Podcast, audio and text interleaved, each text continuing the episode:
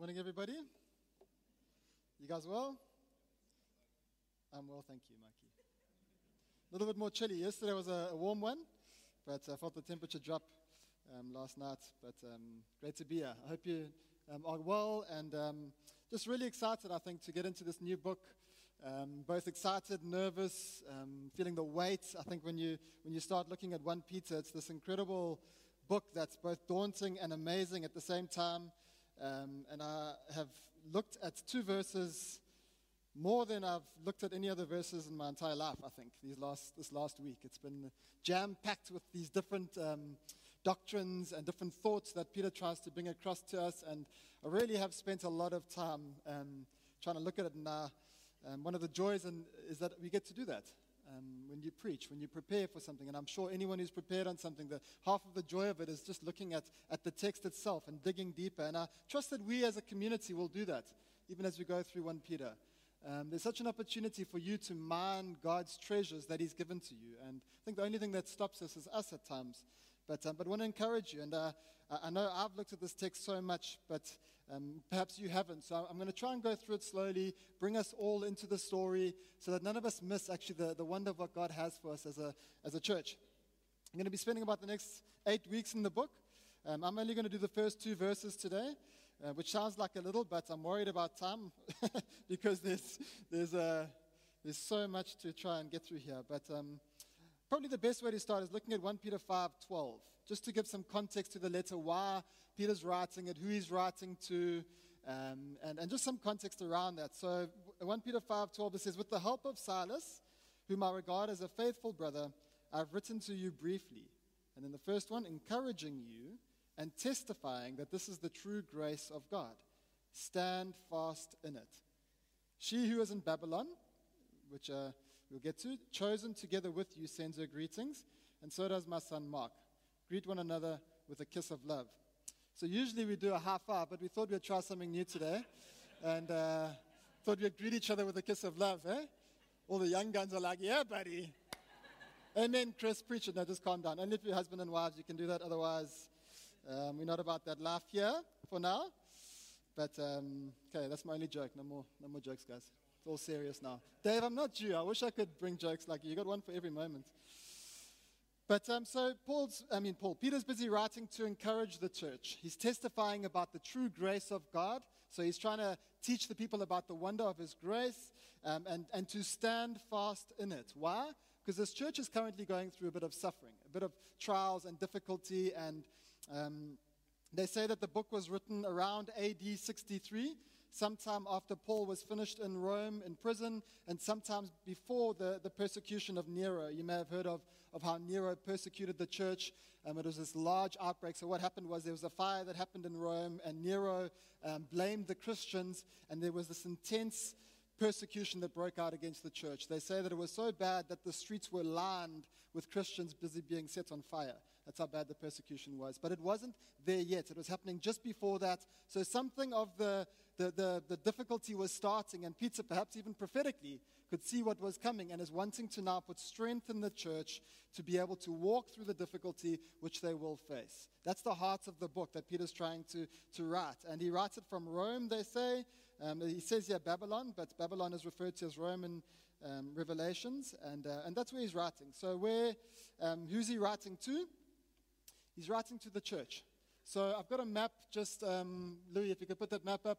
So, this is the map in first century um, sort of Turkey. So he's writing to the church in um, Bithynia and Pontus, Cappadocia, Asia, and a couple of other places. You'll see the list that he writes there. So today would be modern day Turkey. Maybe just put that next slide on. So that's modern day Turkey. You can see there, it's the same region. So it would have been called Asia Minor back in the day. Just so you get an idea geographically. Um, what I love about this is this church was probably, or these churches were probably planted out of Acts chapter 2. So, Acts chapter 2, you see there's a whole lot of people around. Peter gives this incredible message where it says that there's a whole lot of different people there, and, and, and a lot of these people were from that area. So, these Jews would have taken the gospel that they've heard now that Peter preached, gone back to their home, preached the gospel, churches planted. Incredible gospel spread through the area. Why? I've spoken about because the church is probably going to go through a time of suffering. but he also speaks about the glory that will be given to them, the eternity that awaits them, the wonder of what God calls us to. And of course, he reminds us about the wonder of his grace. I think if I had a memory verse for this book, it would probably be for me chapter um, Peter, 1 Peter 5, verse 10. And it says here, And the God of all grace, who called you to his eternal glory in Christ, after you have suffered a little while, will himself restore you and make you strong, firm, and steadfast. To him be the power forever and ever. Amen. I think for me, I love that. That captures the heart of the book. And the God of all grace, who called you to his eternal glory in Christ, after you have suffered a little while, will himself restore you and make you strong, firm, and steadfast. And if you get that, I think it gives us hope. All of that. If you get those three things, that you, you may go through suffering, you will go through suffering. It's one of the gifts given to us as Christians, one of the mechanisms that God uses to make us more like Jesus, even though it seems painful at times. And, uh, and we'll speak about suffering. I think my favorite, favorite um, preach title for a series on the book of Peter says Splendor Through Fire. And I love that because as God takes you through difficulty, um, you can either come out glorious and, and, and you find a new sense of splendor, or you come out like a piece of charcoal, depending on how you walk through it. Suffering doesn't necessarily just make you more like Jesus, but how you walk through suffering. How you walk through suffering can, can actually help you to come out like pure gold, which we'll get to as we look through Peter. Does that make sense? Did I bring you into the book? Do you feel like you're there? Yes. Okay, let's, let's look at the text. I'm going to read it in four different translations. I just want you, because I've looked at it a lot, I'd love you to get into it as well. So, first one, NIV. Peter, an apostle of Jesus Christ, to God's elect, exiles, scattered throughout the provinces of Pontus, Galatia, Cappadocia, Asia, and Bithynia, who have been chosen according to the foreknowledge of God, the Father, through the sanctifying work of the Spirit, to be obedient to Jesus Christ and sprinkled with his blood. Grace and peace be yours in abundance. In the ESV, Peter, an apostle, an, an apostle, an apostle of Jesus Christ, to those who are elect exiles of the dispersion in Pontus, Galatia, Cappadocia, Asia, and Bithynia, according to the foreknowledge of God the Father, in the sanctifi- sanctification of the Spirit, for obedience to Jesus Christ, and sprinkling with his blood. May grace and peace be multiplied to you. And the message I, Peter, am an apostle on assignment by Jesus, the Messiah, writing to exiles scattered to the four winds. Not one is missing, not one forgotten. God the Father has his eye on you and is determined by the work of the Spirit to keep you obedient through the sacrifice of Jesus. May everything good from God be yours. I thought the Amplified, it's a little bit wordy, but let's just listen. I think it'll help us to hear the text. Peter, an apostle or a special messenger of Jesus Christ, writing to the elect exiles of the dispersion, scattered, or in brackets uh, preferred, sowed, abroad in Pontus, Galatia, Cappadocia, Asia, and Bithynia, who were chosen and foreknown by God the Father and consecrated, which means sanctified or made holy, by the Spirit to be obedient to Jesus Christ the Messiah, and to be sprinkled with his blood. May grace or spiritual blessing and peace be given you in increasing abundance. And then it explains that. It says, the spiritual peace to be realized in and through Jesus, freedom from fears, agitating passions, and moral conflicts. Beautiful, eh? Often, what I'll do is you just read, read across, across a few different translations, and it helps you to give a little bit more breadth on the text. And the first thing that we see here is we have a man named Peter.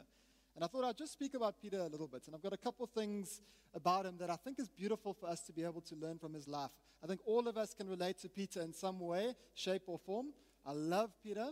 He's often given some, some bad press, but, uh, but I think he, at the same time, he should be given some incredible press because he was an amazing man passionate about Jesus in every way. In some ways, his passion drove him to be overzealous, in some ways, to, to act before thinking at times.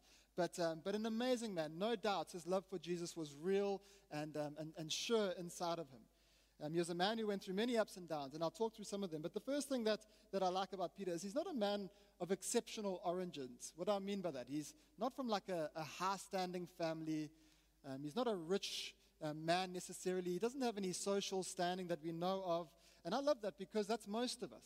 Most of us think we, we can't be effective for God because actually we weren't, weren't born into a great family, or perhaps you come from a family that, that you, you don't even want to speak about. But, but I love how God says in 1 Corinthians 1.26, Brothers and sisters, think of what you were when you were called. Not many were wise by human standards or influential. Not many of you are noble birth, but God chose the foolish things of the world, you and me, to shame the wise. God chose the weak things of the world to shame the strong. God chose the lowly things of this world, the, des- the despised things, and the things that are not, to nullify the things that are, so that no one may boast before him. I love how God is able to take those things that look weak, you and me, who feel weak at times. He chooses us, He puts His Spirit, and He calls us, and He uses us for incredible um, um, assignments, like this book that Peter wrote. He uses us. Why? So that no one may boast and that he would get all the glory. And, and you don't need to let where you were born or, or what family you come from stop you from moving into the things of God. Two, he's an unschooled, ordinary man. Acts 4.13. When they saw the courage of Peter and John and realized that they were unschooled, ordinary men, they were astonished and they took note that these men had been with Jesus. This doesn't mean that he was deaf or, or stupid or um, didn't have any education. It means that he didn't have a formal education. What does that mean? He wasn't a professional. And I've loved this, particularly in South Africa's conversation. Oh, if you don't get your degree, you're going to have absolutely no chance in this life. If you don't have a professional qualification, you're not going to be able to do anything effective for God, then we can equate that to. And what God's saying here actually is that no, you can. And I've been loving reading Psalm 119. It's a very long psalm, but it speaks there about actually through meditating on God's word, through knowing Jesus. I, am actually far cleverer than my, my teachers, far cleverer than my elders, even it speaks about. Why? Because I've been with Jesus. And I think so often, particularly if you don't have a, a degree of some sort or some sort of formal education, you can think, well, perhaps I'm not useful in the kingdom of God. Perhaps I don't have anything to add. And I just want to encourage you actually, these were unschooled, ordinary men who had no formal education, but they had been trained by Jesus. And don't let your education status stop you from walking into an incredible life in God. There's an incredible opportunity. If you know Jesus and are with Him and, and, and allow yourself to be trained by Him, He can use you for incredible exploits. Don't let those things stop you trained by Jesus. And I love Peter. I mean, he had some incredible mistakes, some uh, humdinger moments, for lack of a better way of saying it. But, I mean, he denies Jesus. I don't know if you've ever done that, like publicly. He denies him. Like, you know, you think about how Jesus says, if anyone denies me in front, I will deny them. That was a, a terrible thing that Peter did. He, he, that was probably one of his ultimate lows. I mean, he was basically called Satan by Jesus. I don't know if any of you have had that. He says, Get behind me, Satan, not naming him Satan, but actually, get behind me, because right now you have in, thing, in mind the things of man and not the things of God. Another very low point of Peter. Cuts off a man's ear when he's supposed to um, be, just be walking with Jesus. He, he acts forcefully rather than, than in prayer. It's amazing how he can't stand and pray, but he's able to, to act with a, with a moment, with passion when he, when he sees it. And I think so often we like that. We try and act out of, out of our own strength rather than in the, the gifts that God's called us to, um, which was prayer there. But then he has some incredible high moments. Filled with the Spirit in Acts chapter 2, he preaches this incredible sermon where 3,000 people get saved. 3,000 moments, the beginnings of the church. He has the beautiful revelation of Jesus being the Christ in Mark chapter um, 8. I said Mark chapter 16. That's wrong. There is no Mark 16. And then uh, the transfiguration, this moment where he sees Jesus almost unveiled in his true glory on this mountaintop. These, these highs and lows. And, and so many of us in our walk have these, these highs and lows. And you, but, but it's amazing when you see Peter filled with the Spirit, how his life stabilizes. It doesn't mean that he doesn't do anything wrong again.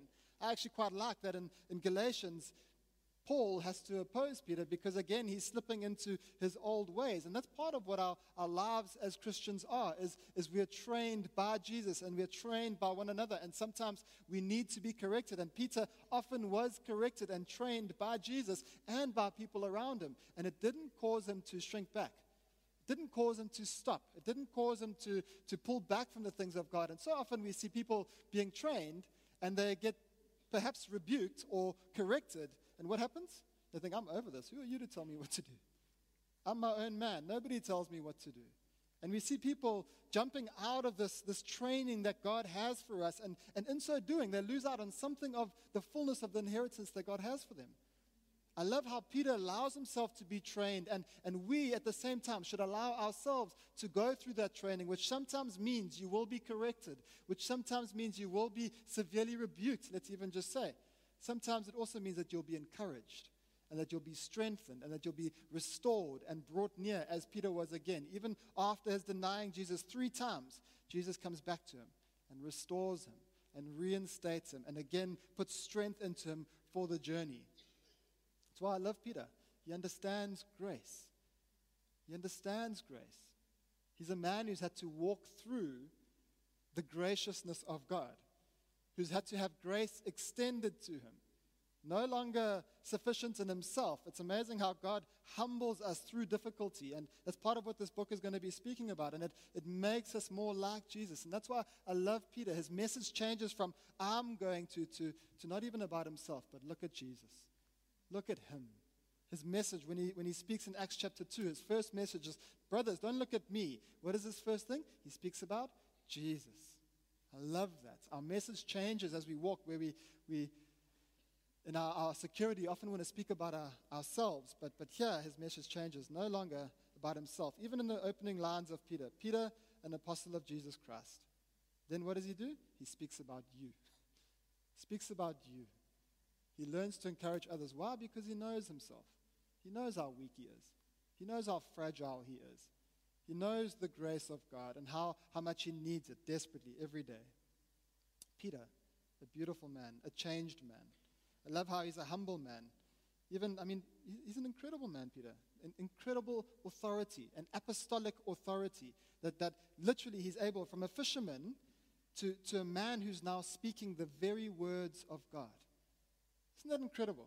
how God can change you from, from whatever you are to a person who speaks the very words of God. Not in the same sense as Scripture, but, but you can speak Scripture, and God can use you with a sense of authority to bring change into people's lives, to bring truth into people's lives, to change the course of, of a business or your family. It's amazing how God can change you. But humble. To the elders among you, in 5 verse 1, he says, I appeal as a fellow elder and witness. He's not elevating himself above everybody else. Just saying, I'm, I'm Peter. I'm an apostle and I'm an elder, just like you, also hoping for the same hope and the same glory that will be revealed. Peter, I love him. Two, God's elect, to elect exiles, God's chosen sojourners of the dispersion is another way that you could say that. Elect. And I'll come back to that a little bit later when I'll speak about chosen. But to the exiles. So, what is an exile? Somebody who's a temporary temporary resident in a foreign land. So often this is um, spoken about of the, the um, Israel, Israelites through, throughout Old Testament history. This whole text is actually, it, it's steeped in Israel's history. And here, here Peter's busy speaking to a group of Gentiles, probably mixed with Jews, giving them the same status as God would have given to Israel throughout the Old Testament, which is remarkable. Because Jews, to speak about Gentiles having the same chosen status as, as the, the Israelites was mind blowing. I mean, God had to completely reshape Peter's whole way of thinking. Even in Acts chapter 11, you know, when that sheet comes down with all these different animals on, and, and, um, and God has to say, Peter, don't call um, unclean what I have made clean. It's, it's God busy reshaping Peter's mind around the Gentiles. Why? Because Israel had this, this, this view that they were of a higher um, race and status than everybody else in the world.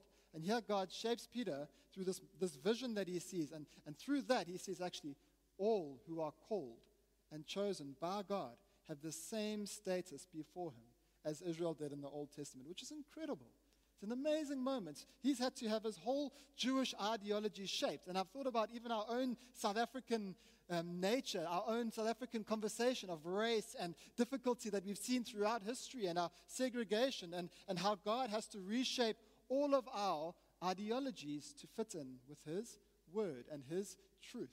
And he needs to do that. And Peter, in this moment, is actually, he's, he's now displaying how true God's gospel is and how much it changes us. That every person who calls upon the name of the Lord can have the same standing as God's pre- precious chosen possession, Israel. Isn't that incredible? I think that's amazing. God's elect, um, speaking to Gentiles, saying, actually, you're exiles. And why are they exiles? Because they don't belong to this world, they belong to another world. And I think that's something we've been seeing through Philippians, into Ruth, into our values, and now into the book of Peter, is there's another kingdom that's at play all the time. And we are not a part of this kingdom here, earth. We are part of another kingdom. Even as Philippians 3.20 says, we're citizens of heaven. We're no longer citizens of, citizens of earth. Our home is not this place. Our home is in heaven. And we'll speak about eternity as we get into chapter 1. But he's trying to lay the foundation saying, You guys do not belong here. You are sojourners. You are exiles, walking among the people, yet a part of this world. Does that make sense? Sojourners, um, I've spoken about that, scattered. Um, I love that wherever they went, um, they took the gospel with them. As they heard it, they took it. Wherever you go, take the gospel with you. God will sometimes scatter you. I mean, here we have a gathered moment, the church. I love to think of the church on Sunday, gathered, whole, together, being strengthened, scattered through the week, taking the gospel with us as, as exiles into a foreign land, yet with the beautiful truths that, that can allow others to see the wonder of God. Pontus Galatia, I've spoken about that. Okay, we're going to get into chosen according to the foreknowledge of God the Father. What does that mean? Chosen. Um, I've had to spend a lot of time on this because sometimes this doctrine has separated Christians. You have these two camps that I choose God, God chooses me. And, and, and you have this, this division that happens within the, the, the church um, through different theological frameworks. And I don't want to get into that whole discussion. But, but this here is speaking about how God chose you according to his foreknowledge.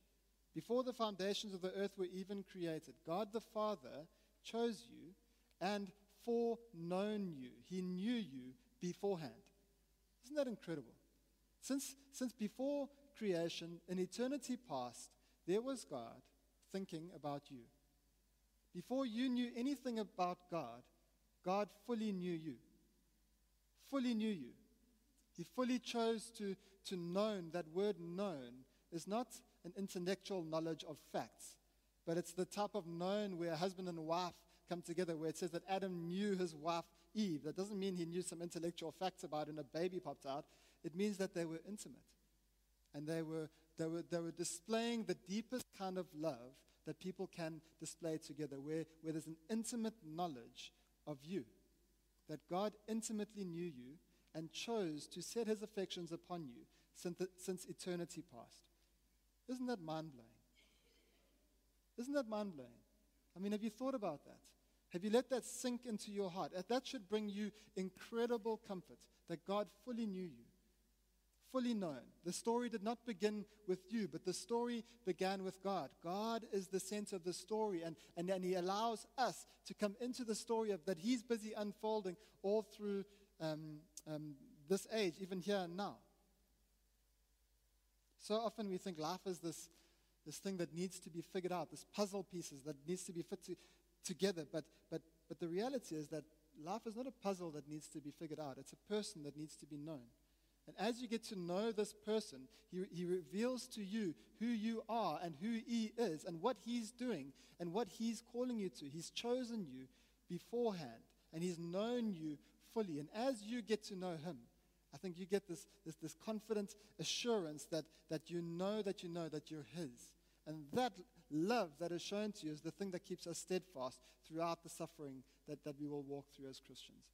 Peter's trying to put comfort and strength into, into every believer who will work through suffering, saying that actually before you even went through the suffering, and that's why where it speaks about elect exiles, chosen exiles, some have even said that he, he's chosen you before the foundations of the world to be his and to walk through what you're walking through right now. How's that? He knows where you are, He knows what you're going through, and He's chosen you beforehand to do that. Incredible truth, an incredible comfort because you're not where you are if you're going through a time of suffering by accident.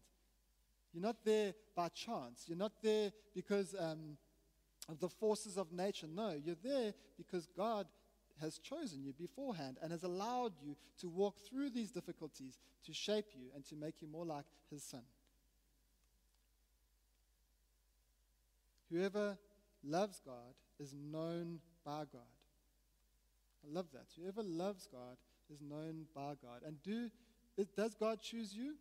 Yes. The doctrine of election is throughout Scripture. There's no doubts about that. That in some way or sense that God does choose you. Do you need to receive Him? Yes. As true as that doctrine. To all who received Him, He gave the right to become children of God. God chooses, we receive. How does this work? I don't know. I don't know. And it is mysterious. And I think anyone who tries to overly explain it, sometimes there is mystery within the kingdom of God. Some things that we won't understand, some things that we won't know. Are both doctrines true? Yes. Do I need to know to be able to believe? No. No. Do you need to know all the truth of marriage before you get married? No. Is there a mystery to marriage? Yes. Most definitely, there's a mystery to marriage. There's a deep mystery to marriage which we won't understand. And some things are hidden within the, the, the, triune God that we will only one day see. And we may not know now. For now, we see in part, but then we shall see fully. But I think the doctrine of the election is beautiful and it can give you great comfort and great strength when you're walking through difficult times. Sometimes when I've really messed up, I say, Lord, you chose me. you chose me. And it brings me great comfort because it's by His grace. It's not because of anything wow that I've done. It's not because of who I am. It's not because of what I've, I've, I've got or done. It's because He chose to set His affections, to set His love, to set His grace upon me. That overwhelms me.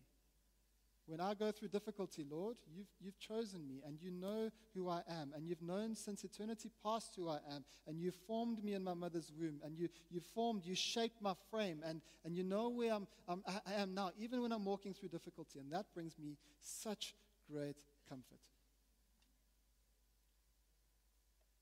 In or through the sanctifying work of the Holy Spirit, set apart now, sanctification can take two parts. And one is, is initially when God, when you, when you come to faith, when you say, Lord, I receive you as my King, as my Savior, as my God, there's, a, there's initial setting apart, which means that God, God makes you Himself. You're now part of His people. You're, you're, you're set apart for Him and Him alone. And that's part of that where we become exiles. It's amazing. You remember when you gave your life to Jesus and, and um, you try to go and tell people, who perhaps were your friends before about the wonder of what you've done, and they look at you like, What are you talking about? You're nuts. Because, in a sense, you've now become an exile. You become a part of a different world, a world that, no, that doesn't understand this world as such, um, or this world doesn't understand what's happened here because you've been set apart by the Holy Spirit as the people of God. And that's okay. Don't, don't fight that, but let God set you apart, which he'll speak about even as a little bit later. But then also, what the Holy Spirit does is he begins to make us more like Jesus. He begins to shape us and form us and lead us and guide us and speak to us and come alongside us and help us and transform us into the likeness of Jesus. So there's an initial, he, he, he, sets us apart. I'm yours. I'm yours alone, Lord. You're mine. I've chosen you. I've set you apart. You belong to me. And now we're going to go on a journey. that's the hard part of Christianity.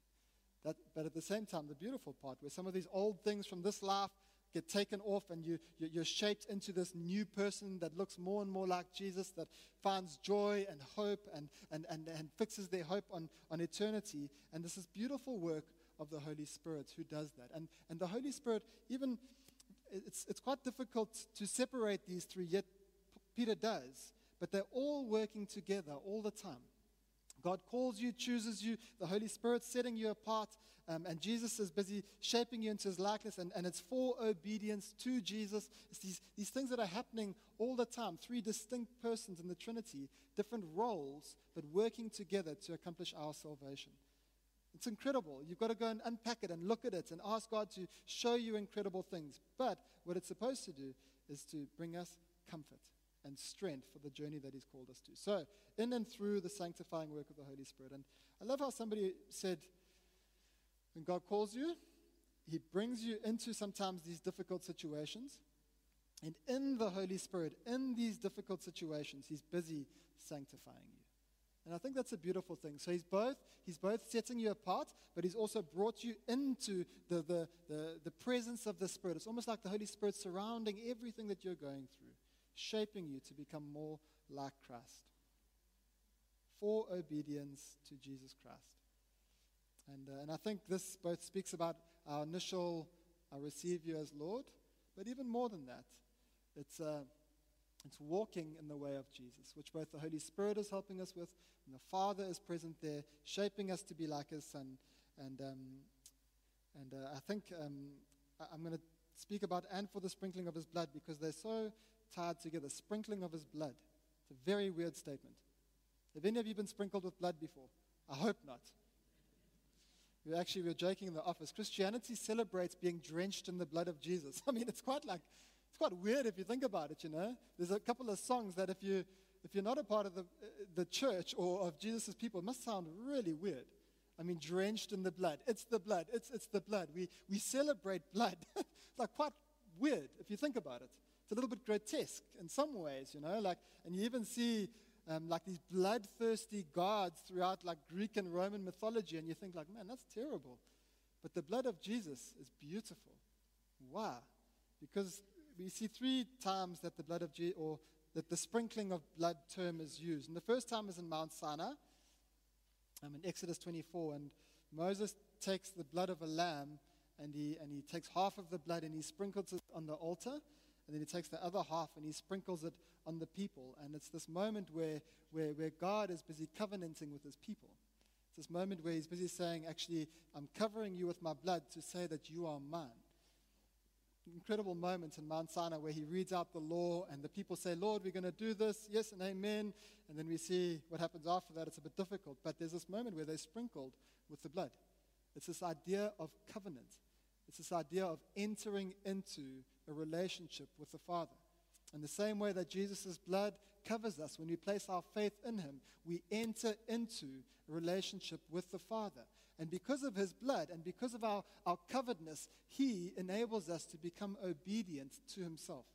It's not this thing of, of, of now because you've got the Holy Spirit and now um, God's chosen you from beforehand and He's done this incredible work. Now, really, you've got to go and make an effort and do it better. That's not what God's saying here. He's saying, actually, I've chosen you since before creation of the world. I've set my spirit upon you and I've set you apart to be my people. I've sprinkled you with the blood of Jesus. I've, you've been washed in the blood of Jesus, and now you're free to be obedient to Him. Now you're free to live in the way that God's called you to. Isn't that beautiful? God, God acts on our behalf. It's the gospel um, beautifully preached here by, by Peter is that you've been sprinkled by the blood of Jesus to enter into covenant relationship with the Father. You've got access to the Father by the sprinkling of this blood, not, not the blood of rams or bulls or lambs, but the blood of Jesus, which allows you to every day enter into the presence of the Father, enjoy access to Him and relationship with Him, which, which can only bring about obedience. Why? Because you love Him and you've experienced His love. And when you experience His love, you want to live in the way that He's called you to. He changes you on the inside. He, he gives you a new heart, and he, and, he, and, he, and he helps you to become more like Jesus. But not only that, there's another place where the sprinkling is spoken about, and it's when um, um, a leper is cleansed, where um, a, a leper is you know, let's just say they get healed from their leprosy, they would go then to the priest, and the priest would sprinkle them with blood. And it's this idea of, of you were, in a sense, not a, not, a, not a part of the community, but you didn't have access into the community because you were um, stained, in a sense, because you were not whole or pure. So lepers would never be allowed to enter into the community of God. Didn't mean that they weren't a part of it, but they weren't allowed to fellowship with.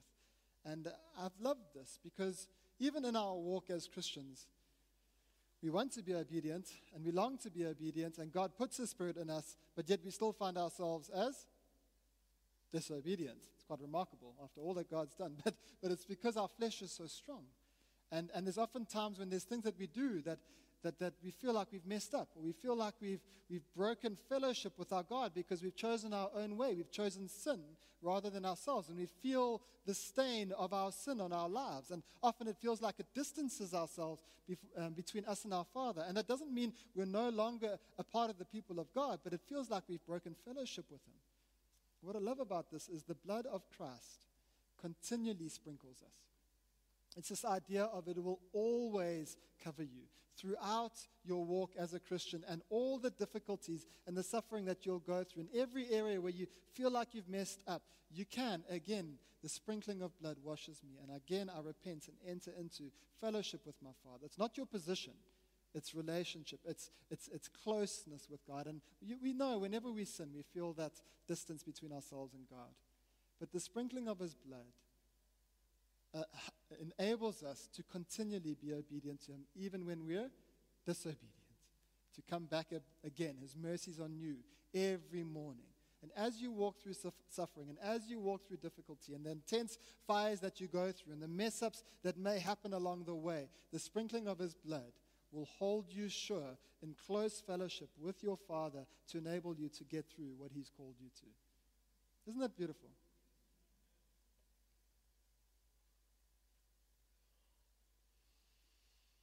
Grace and peace be yours. Grace starts the story. It's by grace that you enter into covenant with your Father. It's by grace, it's a gift. It's not anything that you can do for it. And I even felt, even for Peter, I mean, can you imagine that moment when he was being reinstated? I mean, he must have felt terrible. You know, this Lord that he loved deeply, he denied. In a moment of weakness, he denied. And he, um, he actually said, he said, he called down curses. I wonder if it was on Jesus. I wonder what he said there. I wonder how bad it was, you know? But, um, but then Jesus comes back to him. And, and can you imagine that moment of grace where he was standing on the seashore, Jesus standing there, and, and Peter in the boat, and, and, he, and he hears his Lord. And then he hears these words spoken over him Peter, do you love me? You know that I love you, Lord. Peter, do you love me? You know that I love you. Feed my lambs, feed my sheep. There's this, there's this beautiful moment of grace which is extended over him, covers his weakness, covers his shame, covers his sin, and he's able to be free again. Isn't that beautiful? Grace. Grace extended to you. We need grace daily. We need grace for ourselves and our sin. We need to be forgiven. I think so often we, we just think we can just say a word and it's going to be better. And even we just confess, no, but, but we need the blood of Jesus to cover us to wash us completely. We need the death of Christ, the cross of Christ, and all of its um, rawness and, and um, grotesqueness. We need the blood of Jesus to cover us. Not just a, a quick word, but, but the blood of Jesus to cover me and His grace fully extended to me so that I know that I'm completely washed. And His grace completely covers me and completely sets me free from my sin and from my death and from everything that, that I deserve. Grace extended to me and then what I love is grace is extended through you. I love how Peter's able to extend grace to all of his hearers. Grace. Why? Because grace starts it, grace will carry you through, and grace, it says, uh, grace will be waiting for you at the end. Isn't that beautiful? Grace and peace to you. Peace is this beautiful word of shalom oneness, wholeness, nothing missing. Like your body's working completely well, properly. Like if you've got a sore thumb, that's not shalom. That's, that's, that's unshalom. You know, that's, that's a lack of peace. I mean, it's amazing how when, when you, you saw somewhere, I had a cut on my finger with a potato peeler. Man, it was sore. I was amazed at how sore it was. There was no shalom in my body for the next couple of days. It was weird, you know. But, but, he, but he says peace to you, wholeness, and not in your body, but wholeness between you and God. Wholeness. We need wholeness. We need, we need oneness with our Father. We, we feel agitated. We feel um, unsettled. We feel insecure when we don't feel the oneness that we desire and need with God. And that's why he says grace. This, this beautiful gift that's given to you from the start is needed for the start, for your life, right to the end, and peace throughout the whole journey. Would you experience the peace of God? I think we need peace. Even now, this day economy, work, family, um, all of the above. I need the peace of God to hold me sure, to hold me steadfast. And that comes through knowing that He's chosen me since the foundations of the earth. It's by the sanctifying work of the Spirit, being set apart by His love, by His grace, for obedience to Jesus and the sprinkling of His blood, which keeps me in fellowship with my Father as I walk through all the difficulties that He may call me to. That should inspire hope within us. Amen.